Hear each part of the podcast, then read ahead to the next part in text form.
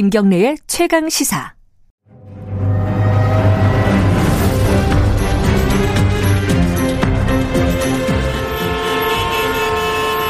GPS가 연결되었습니다. 김경래의 최강 시사. 여의도 신호등. 네, 한 주간에 화제가 됐던 정가 인물을 집중 탐구해보는 시간입니다. 주간 인물 토크쇼 여의도 신호등 오늘도 두 분 나와 계십니다. 김태현 변호사님 안녕하세요. 네, 안녕하세요. 그리고 현근택 변호사님 안녕하세요. 네, 안녕하세요. 두 분은 무사하신 거죠? 네? 무사하니까 아, 여기까지 예, 온 그렇죠. 거죠? 예, 예, 예. 그러니까 예. 한 조금 안정될 때까지는 요 예. 마스크를 착용을 하고 어, 스튜디오에서 방송을 하기로 했습니다. 조금 불편하셔도 양해하시기 양해해 주시기 바라겠습니다. 라디오 방송이니까 이렇- 이렇게 해도 괜찮을 것 같아요. 그렇죠. TV라면 뭐좀 그럴 수도 있는데. TV는 조금 아무래도 보는 사람들이 안좀 나오니- 힘들죠. 예, 예. 하지만 이렇게 마스크 쓰고 하는 거 화면도 어, 나쁘지 않아요. 어떤 경각심도 주는 것 같고. 그렇죠. 마스크 써라 이런 메시지 주시는 거. 예. 자, 오늘은 어떤 인물들을 갖고 오셨는지 먼저 현근택 변호사님은 누구? 정광훈 목사를 했는데요. 사실은 살짝 고민했어요. 전날 이제 고민이? 선정을 할 때. 예. 왜냐면 이 정가 임무를 하는 건데 이분이 아. 정치인이 맞냐 이 생각을 정치인이죠. 어, 그러니까요. 근데 제가 이 이거를 작가님이나 뭐 PD님한테 얘기했을 때 예. 어, 문제 제기를 안 하시더라고요. 이 제기를. 음, 음. 아, 그래서 이분이 정치인으로 인식되고 있구나 이미 음. 정치 활동을 하고 있고. 물론 저희들이 정가 인물을 꼭 고집하는 건 아니지만 어쨌든 정가 인물에 고민을 예, 했었죠. 해당할 수 있죠. 선거에도 나왔었고. 그죠? 그러니까 이미 예. 뭐 정치 활동도 하고 계시죠. 네. 그런데 뭐 이유는 다 아실 것 같아요. 지금 어쨌든 뭐 어제 한 400명 이상 되고 했는데 뭐 이 아마 사랑제일교회 발이 한 900명 이상 되고 그죠. 예, 예. 그러다 보니까 이제 촉매제가 됐는데 어쨌든 이분 뭐 이 분이라까지 또 할지 모르겠지만 에, 뭐 이, 나타나는 행동들이 보면 굉장히 기행적이잖아요. 예. 그동안 참 우리 상식적으로 이해할 수 없는 행동들이 많이 나오고 있어서 뭐 빨간 불이겠죠. 맞습니다. 네, 예. 당연하죠. 예. 정치적으로는 혹시 파란 불일 수도 있지 않을까라는 걱정도 되고. 전국적인 게 아니라 예. 정치공학적으로 예, 그러니까 정치 민주당의 공학적으로. 당리 당략적으로만 보면 예. 파란 불인 거예요. 아 민주당한테. 그러니까 민주당의 당리 당략. 정, 그걸 그렇게 또 정치적으로 해석하시네. 정치공학적. 예. 아니, 민주당의 당리 당략 거 보면 파란불. 아니 정, 미래통합당에서는 새빨 갖다 못해가지고 그냥. 어, 아니 미래통합당한테는 그런데 네. 정광훈 목사 개인한테는 네. 이게 뭐 좋, 좋다 나쁘다 그 가치 판단을 넘어서서 인지도 하나는 뭐 그냥 네. 그 그쪽 계열에서는 거의 탑으로 올라간 거잖아요. 그래서 본인한테 팔, 파란불이 아닐까라는 생각도 들고. 그러니까 그 이거 예전에 제가 그 아마 음. 추미애 장관 제가 할 때 그 얘기 말씀드렸을 거예요. 추미애 장관 처음에 음. 나 얘기할 때 예전에 아마 저 본인 개인에게는 파란불일 거다. 아, 아, 아, 예, 예. 왜냐면은 이렇게 일 크게 벌리는 게 저 친문 지지 핵심 지지층한테 눈도장을 바를 수 있으니까. 네. 그렇지만 이게 민주당 더 나아가서 청와대 저- 대한민국으로 봤을 때 이거 빨간불이다라고 아마 말씀드렸을 건데 같은 거죠 뭐. 근데 이게 본인은 빨간불, 파란불 뭐 여러 가지 생각할 수 있겠는데 그 신도들은 너무 좀 안 됐다는 생각이 들어요. 벌써 천 명 가까이 확진자가 나왔으니까. 그죠? 근데 아마 많은 분들이 예, 생각, 이상하게 생각할 거예요. 어떻게 네. 그한 교회에서 이렇게 나올 수 있나. 네. 그리고 검사하면 양성률이 20% 이상 된다. 음. 일반적이지 않잖아요. 우리가 양성률이 뭐한 한 자리 수도 아닌데. 네. 근데 이분들이 사실은 이번에 확 알려졌지만 계속 이렇게 해온 거예요. 거의 집단 생활도 해오고 광화문 집회도 계속 해오고. 네. 그러니까 저도 뭐 이 청와대 앞에 그 계속 할 때 가봤지만 사실은 이제 형식은 예배 형식을 빌리고 있지만 네. 거의 뭐 정치 활동을 해온 거거든요. 계속 음. 뭐 정부를 비판하고 문재인 네. 대통령 하야라고 계속 뭐 부정선거 얘기하고 쭉 이렇게 해오셨어요. 근데 저는 조금 의문을 갖는 게 과연 정광훈 목사와 이 사랑제일교회만 그러냐? 아. 그렇지 않아요. 사실은. 예. 저도 이제 뭐 선거 때나 이럴 때 좀 큰 교회 가보면 대형 교회에 있는 많은 그 목사님이나 뭐 이런 분들이 굉장히 정치적인 발언을 많이 합니다. 실제로. 음. 물론 차별 금지뿐만이 아니라 음. 평소에도 이제 선거 관련했을 때 직접 누굴 지지한다 이렇지는 않지만 네.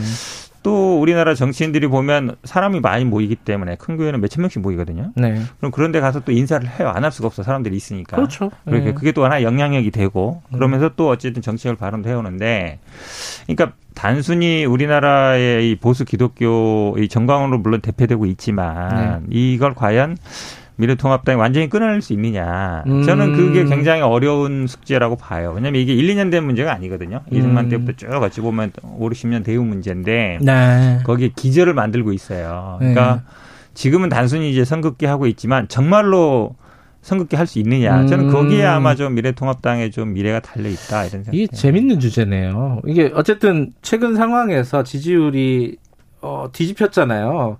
그런데 정광훈 목사 요 사태가 벌어지고 나서 다시 미래통합당이 쭉 빠졌단 말이에요. 근데 선긋기를 일부 했어요. 했는데 오히려 또 그쪽 지지자들이 막 항의 전화하고 또 그런 일이 벌어지고 그 지금 말씀하신 그현 변호사님 말씀대로 실제로 진짜 결별할 수 있는 것이냐 정치적으로 어떻게 보세요?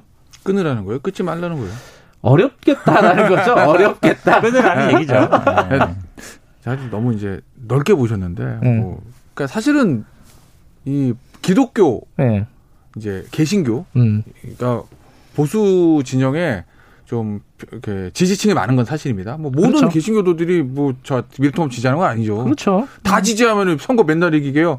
개신교 신도가 천만 명이라고 그러는데, 음. 근데 왜냐면 사실은 그게 보면 이 기독교의 이념이랑 네. 보수 진영 이념에는 좀 맞닿는 것도 있어요. 불완전한 인간을 기본적으로 상정한다라는 거. 이성보다는 음. 경험을 중시한다. 그런 점에서 보면 기독교하고 보수 진영 이념이 맞닿는 것도 혹시 있고. 기독교 아, 아닙니다. 아, 아니에요? 네. 어. 네, 맞다는 것도 있고. 예. 그리고 미국 같은 경우에도 그 미국 남부의 기독교 복음주의 여기 이제 음. 공화당의 텃밭이잖아요. 그렇죠. 예? 음. 우리나라도 마찬가지입니다. 그리고 우리나라 이제 서울에 있는 저 그 중심가에 있는 대형 교회들이 네. 처음에 시작할 때 보면은 이제 월남하신 분들이부터 이제 시작된 경우들이 많아서 월남하신 분들은 아무래도 좀 보수적 분들이 많으니까 음. 그래서 여러 가지 그런 이유들로 해서 보수 이제 기독교가 좀 보수 진영에 좀 가까운 측면은 있는 거죠. 네.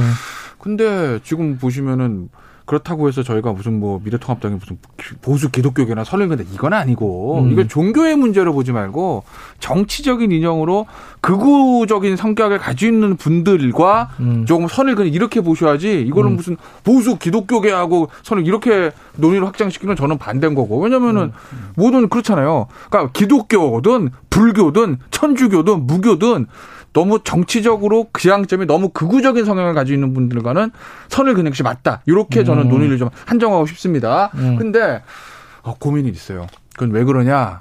지금 보시면은 어제 오늘 저, 저 그냥 특정 언론 얘기해도 되죠? 예, 예. 조선일보를 보면 예. 어제도 보면 서경석 목사를 대표 보면 대표 밑에 쭉 있는데 이름 서경석이라는 이름이 딱 뜨고 눈에 띄더라고요. 서경석 네. 목사인 거요. 미래통합당에게 묻는다 하고 대형 광고를 실었어요. 아, 그래요? 네. 못 봤네. 어제 저 아. 우연히 봤습니다. 어. 미래통합당 묻는다라고 하면서 거기에 보면 그러니까 쉽게 제가 기억은 다 못하는데 지금 이 사태를 가지고 니들은 뭘 하고 이런 식인 거예요. 음. 왜 모든 저 광화문 집회에 나간 사람들 적으로 돌리냐는 거. 음. 그럼 너희들은 문재인 정권에 찬성하는 거 입장은 뭐야 이런 식의 그런 기사가 있, 대형 광고가 나왔어요. 그리고 어제랑 오늘 이제 그 조선일보에 보면은 모든 신문 마찬가지로 오른쪽 오피니언 나라 맨 오른쪽에 무기명 사설고 왼쪽 기명 사설들 있잖아요. 네. 그 기명 사설들의 톤이 좀 달라요. 어떻게요? 그러니까 어제 있었던 기명 사설의 톤은 뭐 제가 이해력이 떨어진 건지 모르겠지만 음. 선을 그어야 된다는 취지고 예. 오늘 기명 사설의 톤은 너희들은 너무 비겁하다. 아. 네. 그러니까 이게 어렵네. 보수 진영 내에서도 의견이 좀 갈린다는 거예요. 음. 그렇죠? 예. 근데 저는 선거 냉정해야 됩니다. 정치는 냉정한 피도 눈물도 없어야 돼요. 네. 자, 아, 심플하게 생각해 보시자고요. 그러면 거기 이제 신문 광고를 냈던 서경석 목사를 비롯한 미래통에다 묻는다라는 분. 그 다음에 야, 이 광화문 집회 나간 사람들을 그렇게 매도하고 버리면 음. 돼? 라고 하는 분들 주장이랑 광화문 집회 나간 5만 명 나가셨다고 하잖아요. 5만 명 나가신 예. 분들. 다음 대선 때 누구 질 거예요? 민주당 찍겠습니까? 안 찍습니다. 음. 심플한 거예요, 이건. 음. 굉장히 냉정하게 접근해야 될 필요가 있다. 예? 뭐, 뭐, 네 가지가 없게 보일 발언일 수도 있겠지만, 보시자고요. 그, 일종의 극우 세력의 어떤 정치적 영향력이 그리 크지 않다. 아주 미약하다는 게 이번 총선 때 나왔어요. 음. 이번 총선 때 미래통합 때문에 참패한 게 표 갈려서 참패했습니까? 다 긁어먹은 거예요. 그 당시 저도 걱정했어. 총선 전에. 아, 저, 저, 대한애국당이랑 저 맨날 저 집회하고 그러는데, 거기다 뭐 박근혜 전 대통령 뭐 유영하 변호사 통해 가지고 메시지 나오는데, 그쪽으로 포가 수도권에서 5%, 3%만 가도 이건 수도권 다 지는 건데, 음. 걱정을 했죠. 열어보세요, 뚜껑. 어떻게 됐죠? 당시에 제가 미래통합당 모든 다 모은 거예요. 그래도 진 겁니다.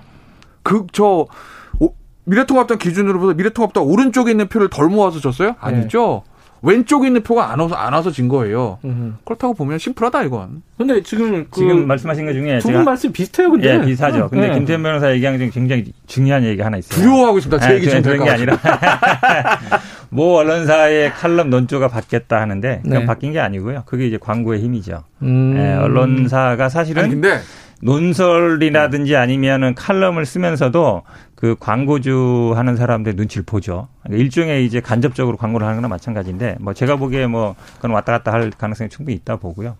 근데 이제 그 광화문 집회 이렇게 보면 사실은 보통은 이제 태극기 많이 들고 나오고 네. 그다음에 항상 보면 이제 성적이 들어 있는데 요번에 사실은 이제 일장이 들어 있어 굉장히 문제가 됐었잖아요. 네. 근데 그거를 항상 같이 들고 나오세요. 그 이유가 있죠, 당연히. 그러니까 한미 동맹 강화하고 있지만 이분들이 아까 정확하게 얘기했는데 미국 기독교 보수주의에 뿌리를 두고 있는 거예요, 사실은. 역사적인 네. 맥락이 월남한 분들도 있지만 네. 그분들이 어쨌든 뿌리다 보니까 그러니까 기본적으로 정신적인 어떤 것들은 당연히 뭐 기독교를 염두에 두고 있지만 네. 미국 미국이라든지 아니면 일본이라든지 어쨌든 이런 그 그러니까 국가적으로 보면 그렇고 정치적으로 당연히 보수 적이고요. 물론 뭐 세계적으로 보면 미국도 그렇지만 물론 유럽도 뭐 독일 기민당이나 사민 이런 데도 보면은 약간 보수 적이 있지만 그렇게 심하진 않거든요. 근데 한국 보수 기독교는 더 심하다. 보수적인 음. 게 미국보다도. 미국도 사실은 그분들이 직접 뭐 공화당을 많이 지지하긴 하지만 아주 공화당에서 큰 세력을 형성하거나 있거나 음. 그렇지는 않아요. 근데 음.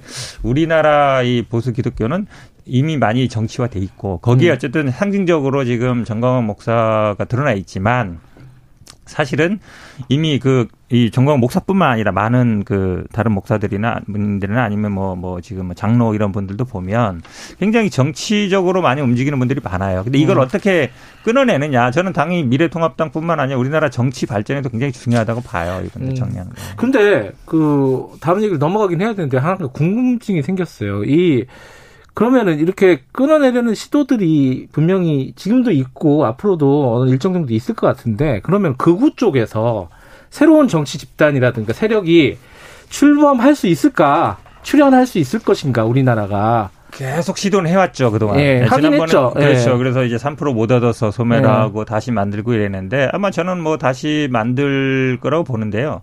근데 이제 지금 뭐이 음. 미래통합당 쪽에서는 이분들하고 연결돼 있는 건 아니지만 이제 현재 네. 전 위원장인 뭐 민경욱이나 김진태 네. 전 의원들을 정리한다 이러는데 저는 김진태 전 의원 정리하기는 쉽지 않다고 봐요. 이분 왜냐하면 지난번에 전당대 나왔을 때도 이런 아스팔트 보수나 태극기 음. 부대 이런 분들의 지지를 굉장히 많이 받았거든요. 많이 데려왔고. 근데 음. 사실은 정리 쉽게 되겠는가? 음. 저는 약간 의문은 있어요. 될 것 같은데요, 저는. 네. 출연할 것 같아요. 아니, 아니, 저 정리가 될 것 같아요. 아, 정리가 될것 네. 같다. 그러니까 출연은 음. 하겠죠. 음. 한들 한들 큰 의미는 없다. 네. 음. 아니, 아니 이미 지난 총선 때 나왔어요. 음. 정광훈 목사가 당 만들었잖아요. 그리고 아시겠지만 김문수 전 지사는 미래통합당 당원 아닙니다 이제. 음. 그쪽 당으로 갔어요. 네. 네. 전 당원이에요. 자꾸 연결시키지 마세요. 네. 그러니까 지난번 서울시장까지 나왔었는데. 아니 지금 아니니까. 아니 그렇게 따지면 무슨 과거에 그럼 뭐 무슨 뭐. 알겠어요. 아, 서울시장 후보 나왔던 분을 뭐 넘, 넘어가야 되는데 네. 시간상 네. 그 뉴스 속보가 하나 들어왔는데 2단계 거리두기를 일주일 더 연장한다는 소식이 들어왔습니다. 지금 3단계로 넘어가는 건 아니고 일주일 동안 한 번 더 연장해 보자 이런 취지인 것 같고요. 이 얘기는 뭐 나중에 뉴스를 통해서 자세히 좀 전달해 드릴 예정이고요. 자, 안철수 대표를 갖고 오셨어요? 안철수 대표를 가져왔는데 네. 파란불을 했는데 파란불 맞아요? 그러니까 정확하게? 아니 그러니까 정확하게 얘기하면 네. 색깔 잘 모르겠는데 빨간불은 아닌 것 같아요. 아 빨간불은 아니다. 어, 그럼 어. 노란불이네. 빨간불은 아니면 아이고 저 신호등인데 빨간불 아니면 파란불인지. 어, 좌회전 신호도 있고 유턴 신호도 있고 많아요. 어 근데 굳이 내가 빨간 제가 빨간 안 그러니까 안철수 전 의원. 그러니까 네. 전 대 안철수 대표죠. 대표죠, 네. 대표. 네. 안철수 대표를 가져온 이유는 그래서 이제 내년에 보, 초에 있을 대회전 서울시장 음. 선거에 과연 보수 진영의 후보가 될 수 있을까? 근데 지금 보면은 음. 주호영 원내대표 같은 경우에도 안철수 네. 의원에 안철수 대표에 대한 구애 하는 메시지들이 나옵니다. 네. 통합 경선에 참여해라라는 네. 야권 통합의 얘기들. 그리고 지금 안철수 대표가 얼마 전에 그저 진중근 교수하고 또 유튜브에서 대담을 해가지고 그러니까 약간 놀랐어요. 둘이 네. 성향이 맞나? 뭐 이런 네. 생각이 들어요. 네. 완전 해, 해가 해서 네. 이게 뭔가 이게 좀 문재인 정권에 대한 각을 좀 세우고 있거든요. 음.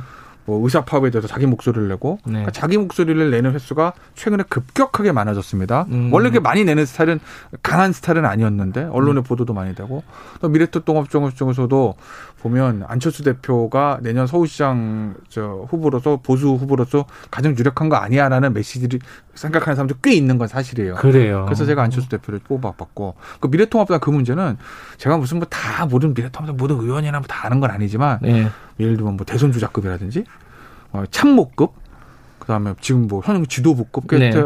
신분인 사람들한테 많한테 물어보거든요. 예. 내년 서울시장 그러면은 제 주변에서는 그래도 안철수밖에 없는 거 아니야 라는 음. 현재로 단선 답니다. 현재로서는 안철수밖에 없는 거 아니야라는 음. 얘- 하는 얘기를 하는 사람들이 꽤 있는 건 사실이에요. 음. 예. 그래서 제가 또 물어봤죠. 궁금하지 않습니까? 안철수 대표 측에 있는 사람한테 예. 나갑니까? 예. 그랬더니 그쪽의 반응은 미래통합당에서 쉽게 주겠어? 음. 그러니까 그게 무슨 얘기냐? 쉽게 주면 나갈 생각이 없는 건 아니지만 그런 부분들 있잖아요. 미래통합당 예. 기존에 강고한 세력들도 있고 예. 결국 이게 이제 야권 통합이라는 측면도 있는 거고 주호영 원내대표 입장에서 보면 얘기하신 거 보면 통합 경선들 얘기하는데 예. 그 사실은 들어가서 통합 경선하는 게 쉬운 건 아니거든요. 기존 당 조직이 없으니까. 음. 그런데 미래통합당 입장에서 보면 그럼 안철수 대표 뭐라고 뭐 밀어 올려서 추대할 수 있는 것도 아니고 그런 넘어야 될 산들이 있는데 어찌 됐건 자. 뭐 최근에 비해서 안철수 대표의 어떤 위상은 좀 높아진 것 같아서 음. 그래서 제가 파란불로 한 거죠. 과연 안철수 대표가 말씀하신 대로 산들을 넘을 수 있겠느냐. 저쪽으로 가고 싶긴 한데 그거 어떻게 보세요?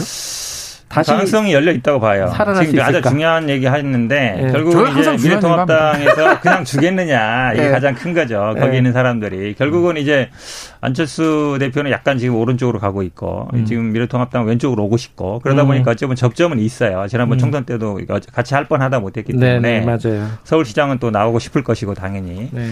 그런데 이제 지금 미래통합당은 5대 5로 돼 있어요. 당원 5, 여론조사 5로 돼 있단 말이에요. 그럼 당원에서 뭐 안철수 대표가 이기긴 어려우니까 그러니까 네. 이제 미스터 트롯 방식도 조영 원내대표가 들고 나오는 건데 물론 지난번에 이제 뭐 당협위원장 이런 데 선출할 때도 보니까 그런 식으로 많이 하긴 하더라고요. 네. 그래서 뭐 가능성이 있다고 보는데 네. 저는 아마 안철수 대표는 경선하자고 하면 안 들어올 가능성이 있다고 봐요. 음, 그런 건좀 별로. 나출해줘라. 예.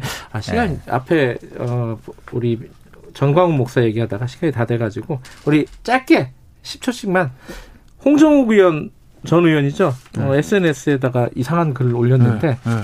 어, 서울시장이라든가 정계 복귀 가능성이 네. 있다고 보십니까? 어, 뭐 없는 건 아니죠. 예. 근데 버기한다고 하면 홍정욱 전 의원의 정치인으로서 장점도 신비주의, 단점도 신비주의.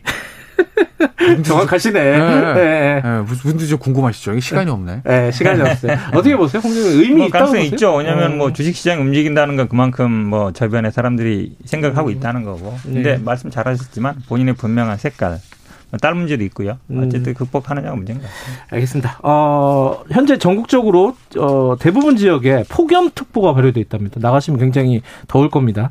마스크 그래도 꼭 쓰셔야지 되고 건강관리 유의하시기 바라겠습니다. 오늘 두 분 말씀 감사합니다. 고생하셨습니다. 여의도 신호동 현근택 변호사 그리고 김태현 변호사였습니다. 지금 시각은 8시 48분입니다.